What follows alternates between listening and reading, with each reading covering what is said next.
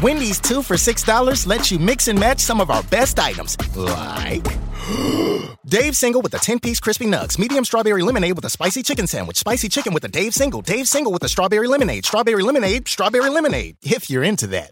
Chicken Sam, crispy nugs, crispy nugs, strawberry lemonade, Dave's, Dave's, nugs, nugs, Sam, Sam. Whew. Pick what you want at a price you want. Choose wisely. Choose Wendy's two for six. For a limited time, price and participation may vary at U.S. Wendy's. On the card only, single item at regular price. Today, Jesus is in Jericho.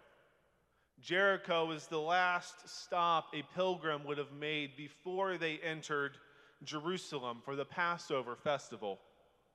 The road Jesus and his followers traveled was, was packed, jam packed with pilgrims vendors selling their goods to the pilgrims along this road, and folks like Bartimaeus.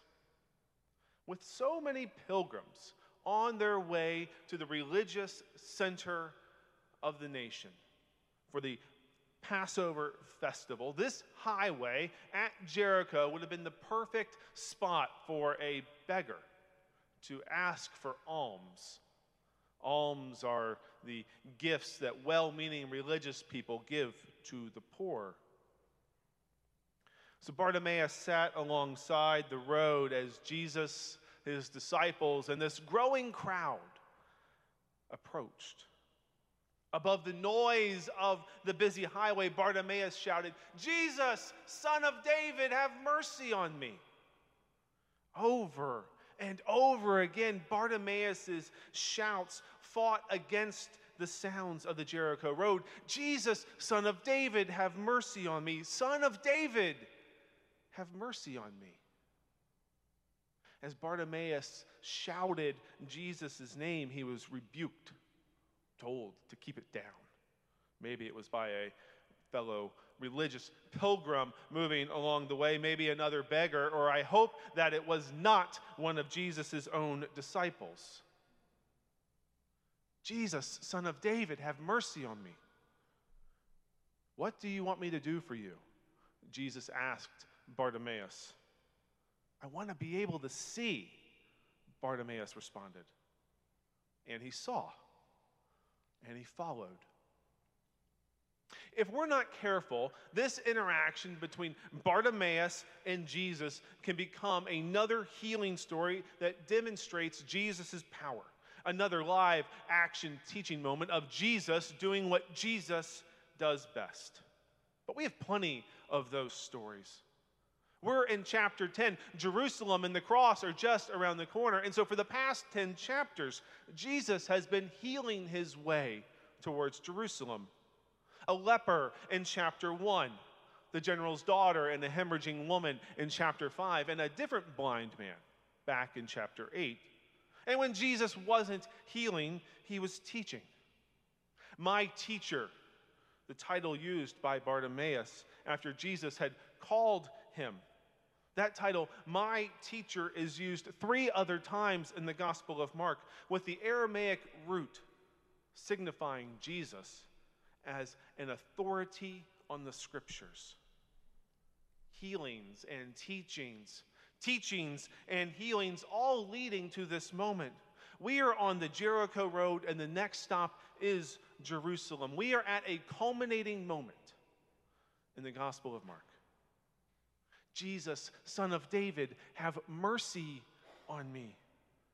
What is it that you want me to do for you? I want to see. Jesus' question to Bartimaeus was not the first time he had asked this question in our reading from last Sunday, a few verses before the Jericho highway with Bartimaeus, Jesus asked this very same question to two of his disciples, James and John What do you want me to do for you? The disciples, they said, Grant us to sit, one at your right hand and one at your left, in your glory. James and John these two disciples had been following Jesus since the beginning of his ministry, since back in chapter 1. These two disciples were witnesses to all of the healings from chapter 1 up until this moment in chapter 10 and all of the teachings in between. And when the Son of God asked them what he could do for them, they requested status and prestige. But when Jesus asked the very same question, word for word, if you don't believe me, you can open your Pew Bible on page 47. It's right there. Jesus asks the very same question, word to word, to Bartimaeus. And Bartimaeus asks that his sight would be, be restored after declaring Jesus to be both Lord and teacher. Lord, teacher. So, two words that begin a life of discipleship. The story of the healing and the response of Bartimaeus invites all of us to ask ourselves what do I want from Jesus? Are we going to look at Jesus as James and John did, as the eternal life's uh, prestige provider? Is Jesus going to be our Lord as declared by Bartimaeus? Or are we going to be like James and John and view Jesus as our eternal errand boy? Are those who have declared Jesus to be Lord and those who have said yes to his invitation to follow? Are we indeed his faithful followers like Bartimaeus, or are we like James and John looking for what we can get out of the deal? Are we a faithful follower or a pestering client? Will Willimon, a retired Methodist bishop and mentor of mine, suggests that we flip Jesus' question. After all, Jesus did this time and time again throughout his own ministry, and we ask Jesus, Jesus, what do you want from me? What do you want from us? It's a fair question to ask, and you could say that it's a biblical question because just two weeks ago, the rich young man asked a similar question to Jesus. He asked, What must I do? Jesus, I know who you are, and I've heard of what you can do. What do you want from me? telling the rich young man to sell it all. Jesus said that he wanted all of the rich young man, not the one hour a week that was convenient for his schedule. No, Jesus wanted all of the man. And this so grieved the rich young man that God would want all of him, that he had no words in response to Jesus' demand. But Bartimaeus, he threw off everything that he had, his only source of income, the garment that he laid out on the Jericho road day after day, hoping that well meaning religious people would throw some money his way. Maybe they could spare a buck. He threw that to the side and he followed. He left everything from his former life behind and he followed Christ. At the moment of his calling, Bartimaeus abandoned every remnant of his old life to seek a new life with Jesus, his Lord and his teacher. The gospel tells us that after Bartimaeus did this, his sight was restored and he followed Jesus on the way. The way Jesus was following would lead him to the cross, to having his own life stripped away a couple weeks ago, Pastor Jeff's message was that the kingdom of God is at hand, here, right now. We don't have to travel to heaven because God in Christ has traveled to us.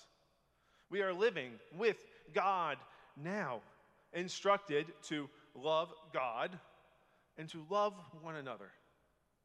Knowing that, how do you? How will you live differently. Believing that heaven is truly at hand, that God has come down to us, does that give you the freedom to live differently, sharing your time, your money, yourself, your love? In the Methodist world, we call that your, your prayers, your gifts, your service, and your witness. Generous living as disciples of Jesus Christ is to be like Bartimaeus, to be like the saints of the past who gave their whole selves over to God to be formed, to be shaped by the one who calls out, calls us out over the noise of this world. And in that calling, Christ has rebuked this world, a world that can tell us that we are insignificant, not enough, and not worthy of someone else's time. Our generosity joins us with the love of Christ.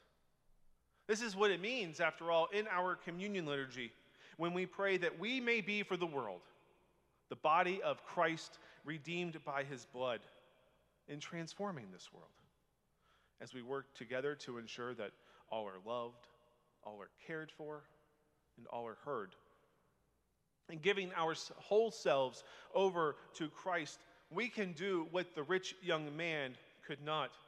And we can live as James and John could not imagine. But we can do what Bartimaeus, the blind beggar, did without hesitation namely, following allowing the establishment and the maintaining of wealth and status and prestige to take a back seat and follow the extravagant love of God in Jesus Christ. Faith in Jesus Christ is not simply the conviction that Jesus is our divine errand boy or healer, but instead, Jesus wants us to follow. All of us. All of us here today, but all of us, every part of us, because Bartimaeus followed. His story stands as a rebuke. Bartimaeus is rebuking the world and inviting each of us to follow, especially when we may not be as energetic or even as faithful in our following of Christ. But in following, like Bartimaeus, like James and John, the extravagant grace of God in Jesus Christ belongs to you and to me, to all of creation. And in that generosity, we are free to live a new life, new life in Jesus Christ, throwing off the garments of our old life, a life of sharing our time, our money, our love, our whole selves. Amen.